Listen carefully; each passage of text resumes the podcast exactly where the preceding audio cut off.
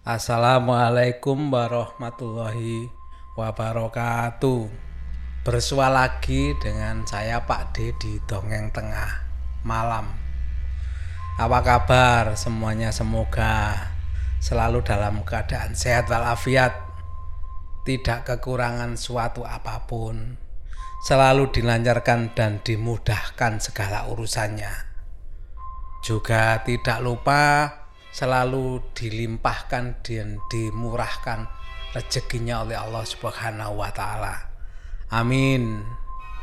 Kali ini saya akan membawakan kiriman cerita dari uh, ini menyebutkan namanya Mbak Ii ya. Beliau mau menceritakan pengalaman yang dialami oleh omnya. Dan Mbak ini tinggalnya di daerah Kalimantan Tengah. Tapi sebelum ke ceritanya seperti biasa jangan lupa yang belum subscribe monggo di subscribe dulu. Tekan like-nya dan juga komentarnya jangan lupa. Dan yang di Spotify jangan lupa follow dong yang tengah malam ya. Supaya bisa mengikuti cerita-cerita dari Pak D Alvan. Baiklah, kita langsung ke ceritanya dari Mbak Ii ini. Sebut saja omnya Mbak Ii ini adalah Om Bondan. Kejadiannya nggak eh, begitu lama sih, kira-kira ya lebih kurang hampir satu tahun lah. Belum satu tahun, hampir satu tahun lah kejadiannya itu. Lah omnya Mbak Ii ini, Om Bondan ini kan tinggalnya kalau dari ibu kota Kalimantan Tengah itu perjalanan lebih kurang ya dua jaman lah ketika itu Om Bondan ini lagi ada urusan di uh, kota ibu kotanya Kalimantan Tengah Palangka lah kita langsung sebutnya Palangkaraya pagi sekali uh, Om Bondan berangkat dari tempat tinggalnya menuju ke Palangkaraya sampai di Palangkaraya ya sekitar jam sembilanan lah sudah nyampe di kota Palangkaraya karena memang ada urusan uh, Om Bondan ini ya langsung menyelesaikan urusannya. Nah beliaunya Om Bondan ini berangkat sama istrinya. Biasanya Mbak I kalau manggil tantenya Tante Ut. Jadi hanya Tante Ut gitu aja. Oh iya, Tante Bondan ini berangkat bersama ngajak driver ya. Jadi di mobil itu bertiga driver uh, Om Bondan sama Tante Ut ini sesampai di kota Om Bondan ini mampir dulu di rumahnya Mbak Ii karena memang hubungannya cukup baik lah. Tiap kali ke Palangka mesti Tante Bondan itu mampir dulu. Lah seperti biasanya sekitar jam sembilanan Om Bondan ini nyampe di rumahnya Mbak Ii ini. Karena urusan ini adalah urusan Om Bondan makanya Tante Ut sebenarnya sih eh, mau ikut tapi Om Bondan mungkin kasihan ya. Karena perjalanan lumayan jauh dua jaman lah dua jam lebih ya dikit lah.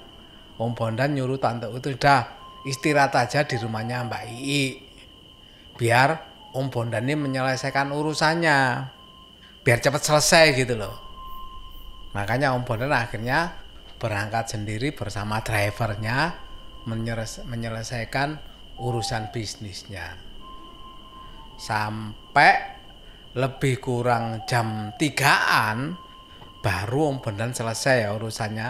Kan kembali lagi ke tempatnya Mbak I untuk oh, jemput Tante Ut. Karena masih sore urusan sudah kelar ya Mbak I ya tentu saja eh, meminta Om Bondan ini istirahat dulu lah. Kasihan eh, drivernya kan mulai pagi ya. Mulai pagi sampai menyelesaikan urusan Om Bondan biar drivernya istirahat dulu sekalian Om Bondan juga istirahat. Eh, ngopi-ngopi dulu lah istilahnya. Ya sudah Om Bondan akhirnya uh, nurutlah apa yang dikatakan bayi ini. Sambil istirahat ngopi juga drivernya suruh ngopi biar segar. Lah sekitar pukul 5 kan lumayan hampir dua jam ya istirahatnya Om Bondan ini. Uh, drivernya khususnya Om Bondan akhirnya minta izin pamit sama Mbak I. Ya udah eh, aku pamit dulu i. Kalau nganggil kan sama ponakannya ya. Ya manggil biasa i aku pulang dulu ya. Sana udah jam 5 daripada nanti kemalaman perjalanan ini kan eh, melewati jalan yang lumayan sepi lah di sana ya. Masih juga melewati hutan perkebunan apa itu kan ya. Akhirnya sekitar jam 5 lebih seperempat ya Om Bondan, Tante Ut sama drivernya itu berangkat untuk kembali pulang. Setelah sekitar setengah jam perjalanan dari rumahnya Mbak I ini, tentunya kan sudah keluar dari kota Palangkaraya. Dan waktu kan juga sudah lebih kurang menunjukkan waktu maghrib lah. Nah, Mbak Ut ini kok merasa uh, kebelet pipis, pingin kencing karena nggak tahan bilanglah tanto itu nih uh, izin ke Om Bondan supaya berhenti kalau ada kalau anu ya warung lah warung atau apa yang bisa disinggahi supaya bisa buang air kecil ini. Nggak lama setelah itu terlihatlah ada sebuah warung akhirnya si driver berhenti. Begitu berhenti posisi tempat duduknya ini kan driver sama Om Bondan ini di depan. Nah, Tante Ut ini ada di belakang, di belakang mobil. Duduk di belakang tengah, bangku tengah maksudnya. Karena Om Bondan seharian ya ada urusan ya, mungkin kecapean juga ya.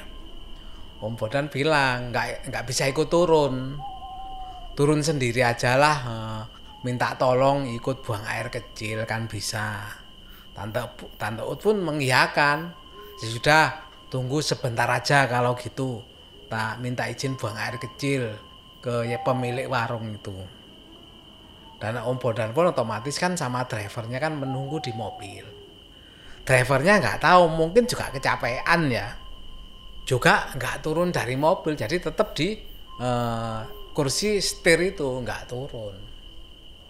Nggak lama setelah itu tante Ut ini membuka pintu dan langsung masuk ke mobil. Mendengar eh, apa namanya tahu sudah selesai eh, driver dan Om Bondan ini kan langsung tancap gas ya udah ayo berangkat. Om Bondan kan yang udah ayo berangkat. Itu udah ibu sudah masuk. Dan drivernya ini ya juga langsung berangkat gitu aja karena kan mendapat perintah dari Om Bondan. Sempat Om Bondan juga bilang sebelum berangkat itu sudahkah? Dan dijawab, hmm. Akhirnya berangkatlah mereka meneruskan perjalanan pulang. Perjalanan kira-kira ya tinggal satu jam, hampir satu jam setengah lah. Sampailah eh, di rumah Om Bondan dan Tante Ut ini. Begitu sampai di rumah, karena mungkin Om Bondan juga kecapean dan kelihatannya sih ketiduran tadi begitu sampai di rumah seperti orang baru bangun gitu ya. Kan orang setengah sadar gimana kalau orang baru bangun ya. Om Bondan seperti ngantuknya juga mungkin nggak tertahan ya.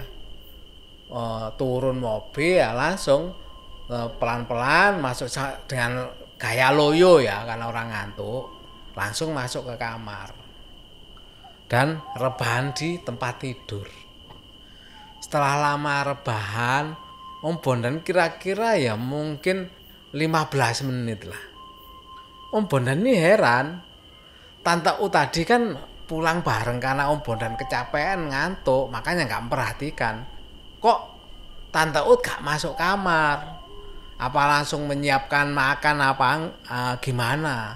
Kan nggak lapar gitu loh. Soalnya memang sebelum berangkat pulang tadi sama Mbak I kan sudah di suruh makan uh, sore sekarang sampai makan malam lah. Walaupun belum malam masih sore ya. Makanya Om Bondan pun masih merasa kenyang. Seharusnya Tante Ut kan juga merasa kenyang. Ditunggu sampai 15 menit. Tante Ut ini masih belum masuk ke kamar. Om Bondan juga heran. Loh Tante Ut ini ke mana? Kok nggak terdengar kalau di dapur apa apa kan terdengar. Terdengar ada bunyi lah apa kayak eh, peralatan dapur ini nggak dengar sama sekali sepi. Yang didengar hanya drivernya ini, drivernya lagi nyuci mobil, itu terdengar ada suara air gitu ya. Karena penasaran tante Ut nggak nggak masuk ke kamar keluarlah Om Bondan ini.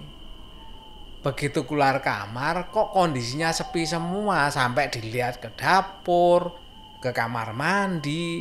Tidak kelihatan tante Ut sampai akhirnya Om Bondan ke depan menanyakan drivernya. Begitu ditanya drivernya juga nggak tahu. Katanya driver dikira tadi masuk bareng Om Bondan. Begitu nggak ada yang tahu ke mana Tante Ut Om Bondan ini sempet curiga gitu loh. Tante ini ke mana? Wong tadi bener-bener uh, dia itu merasa Tante Ut bareng-bareng kok turunnya sih nggak merhatikan. Tapi turun itu kok gak langsung masuk? Biasanya nggak pernah. Tante itu sampai seperti ini. Dicari ke sana kemari tetap gak ketemu tante Ut ini. Sampai akhirnya si drivernya itu bilang sama Om Bondan pada waktu membersihkan mobil ya. Driver bilang oh, Pak ini tasnya ta, e, ibu sama handphonenya kok masih ada di belakang kok gak dimasukkan. Diberitahu drivernya seperti Om Bondan langsung kaget. Nggak mungkin. Tante Ut ini kalau misalnya turun tas sama handphonenya itu ditinggalkan nggak mungkin. Karena apa? Handphone ini seperti apa ya kalau dibilang tante ini termasuk kan ya zaman sekarang ya kalau meninggalkan handphone sampai di mobil itu rasanya nggak mungkin. Karena handphone itu biasanya lengket kayak dilem di tangannya ini. Setelah itu diceklah sama Om Bondan handphone sama tasnya itu. Setelah dicek ternyata di handphonenya Tante Ut ini ada beberapa kali miss call. Nomor yang nggak dikenal. Om Bondan juga heran kok banyak miss call karena ada yang aneh Om Bondan pun akhirnya masuk melihat handphonenya mau ngeliat handphonenya apa yang telepon tato juga telepon Om Bondan gitu loh. Setelah dicek melihat handphonenya, ternyata handphonenya Om Bondan ini lupa. Kan tadi seharian. Jadi mulai pagi nggak dicas, lagi ada urusan dan pas ada urusan mungkin banyak telepon atau banyak apa ya. Sampai ternyata handphonenya Om Bondan itu materai, mati baterainya. Nggak lama setelah itu, tiba-tiba handphonenya tante ini bunyi lagi. Tapi ternyata bunyinya handphonenya tante itu hanya getar aja. Jadi di silent gitu loh handphonenya ternyata. Dipegang Om Bondan, tiba-tiba ada handphone ma uh, telepon masuk. Begitu ada tuh masuk nomornya nggak dikenal. Karena penasaran nomor nggak dikenal kok beberapa kali telepon diangkatlah sama Om Bondan. Begitu diangkat ternyata di sana yang telepon terdengar adalah suara Tante Ut. Begitu mendengar suara Tante Ut di telepon, betapa kagetnya Om Bondan ini. Dan Tante Ut di telepon dengan nada kesal, beliau menyampaikan, kok saya ditinggal di warung. Padahal Tante Ut ini nggak bawa tas, nggak bawa dompet, nggak bawa handphone. Kok begitu keluar sehabis buang air kecil kok mobilnya sudah nggak ada? Dan ditelepon berulang kali juga nggak diangkat. Om Bondan heran. Padahal tadi Om Bondan itu dengan jelas pada waktu dia kecapean ya mungkin setengah-setengah tidur ya Om Bondan itu jelasnya mendengar bahwa Tante ini sudah naik mobil, membuka mobil dan menutup mobil. Bahkan Om Bondan sudah menanyakan tadi, sudah selesai dan sudah dijawab. Sampai Om Bondan nanya sama drivernya. Ternyata drivernya juga menjawab bahwa tadi drivernya juga mendengar, tapi memang drivernya e, gak menoleh ke belakang ya. Karena ya mungkin waktu itu drivernya juga mungkin sama dengan Om Bondan kebetulan berhenti dipakai untuk istirahat ya. Begitu mendengar perintah Om Bondan, kalau ibu sudah selesai langsung ayo berangkat, nah, drivernya langsung tancap gas. Lah, berarti tadi yang masuk mobil dan ditanya Om Bondan menjawab itu siapa? Om Bondan sampai kebingungan. Dan karena panik Tante Ut masih tertinggal di sana Om Bondan akhirnya nggak memikirkan lagi. Dan langsung mengajak drivernya untuk kembali menjemput Tante Ut. Dari sudut pandang Tante Ut katanya waktu itu eh, Tante Ut ini kan begitu turun dari mobil karena saking pinginnya buang air kecil Tante Ut ini bergegas. Jadi Tante Ut ini bergegas langsung ke warung tersebut minta izin uh, untuk buang air kecil di situ. Dan uh, pemilik warung pun mengizinkan. Sebenarnya sih Tante Ut bilang nggak terlalu lama sih beliaunya ke kamar kecil ini. Tetapi begitu keluar dari kamar kecil sudah bilang terima kasih telah e, diberikan tempat untuk buang air kecil. Dan mau keluar untuk e, masuk ke mobilnya dilihatnya di pelataran warungnya itu ternyata mobilnya sudah nggak ada. Begitu nggak ada tante Ut ya panik juga. Akhirnya bilang ke pemilik warung tahu nggak pak? Kok tadi meninggalkan uh, dia di warung. Lah pemilik warung bilang, loh saya juga heran bu, tak kira tadi mobilnya itu mungkin mau beli sesuatu dulu terus kembali. Karena katanya pemilik warung, jadi setelah tante itu ini masuk ke kamar mandi, nggak berapa lama, tante itu kan merasa sebentar tapi sebentarnya tante ternyata cukup lama beberapa menit setelah tante masuk ke kamar mandi kata pemilik warung itu ada perempuan masuk ke mobil. Lah itu dikira adalah anaknya karena memang e, kalau ukuran umur ya tante itu kalau punya anak itu ya mungkin anaknya sudah ABG lah. Dan pemilik warung tadi bilang dipikir itu anaknya tante Ut masuk ke mobil mungkin mau oh, beli apa atau apa gitu loh ngajak keluar sebentar. Makanya pemilik warung ya didiemin aja nggak nggak nggak dibilangin. Tante Ut juga heran. Padahal di mobil itu e, ceweknya atau perempuan kan cuma tante Ut saja. Nggak ada siapa-siapa. Akhirnya setelah menunggu lama datanglah Om Bondani menjemput e, tante Ut. Begitu sampai di warung Tante itu nanya sama Om Bondan, loh tadi siapa yang naik mobilnya?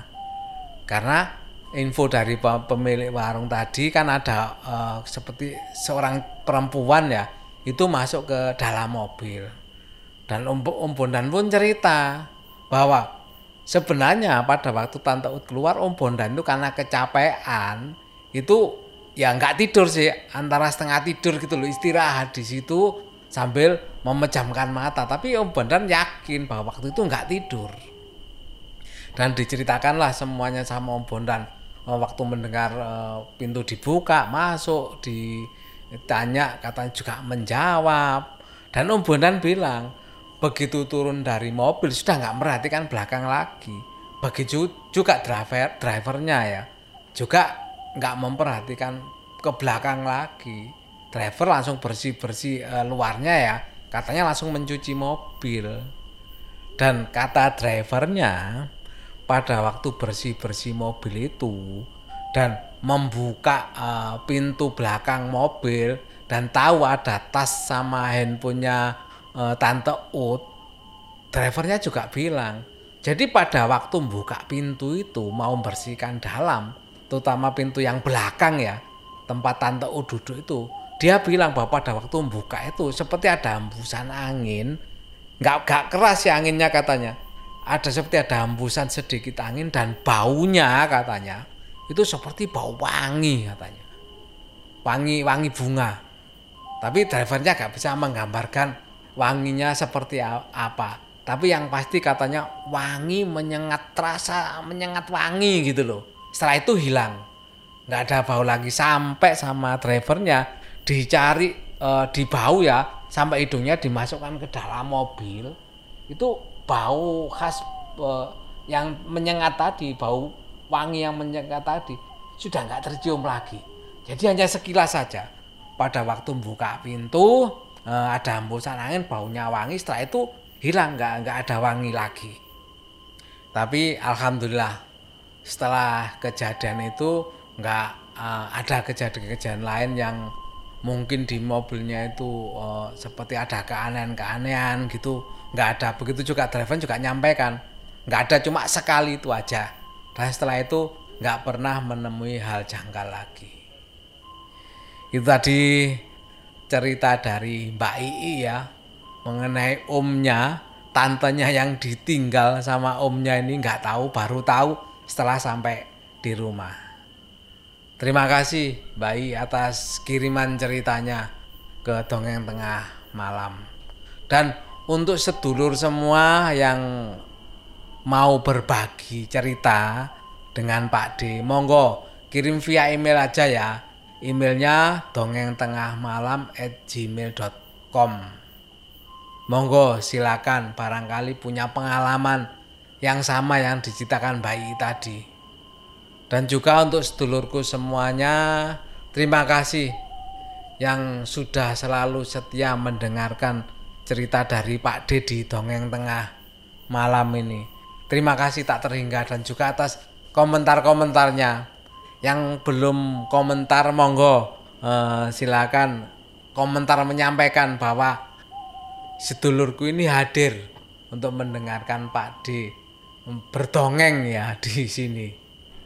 Sekali lagi saya ucapkan terima kasih yang selalu mendengarkan cerita dongeng tengah malam. Sebelum saya akhiri saya ingatkan lagi yang belum subscribe monggo di subscribe dulu.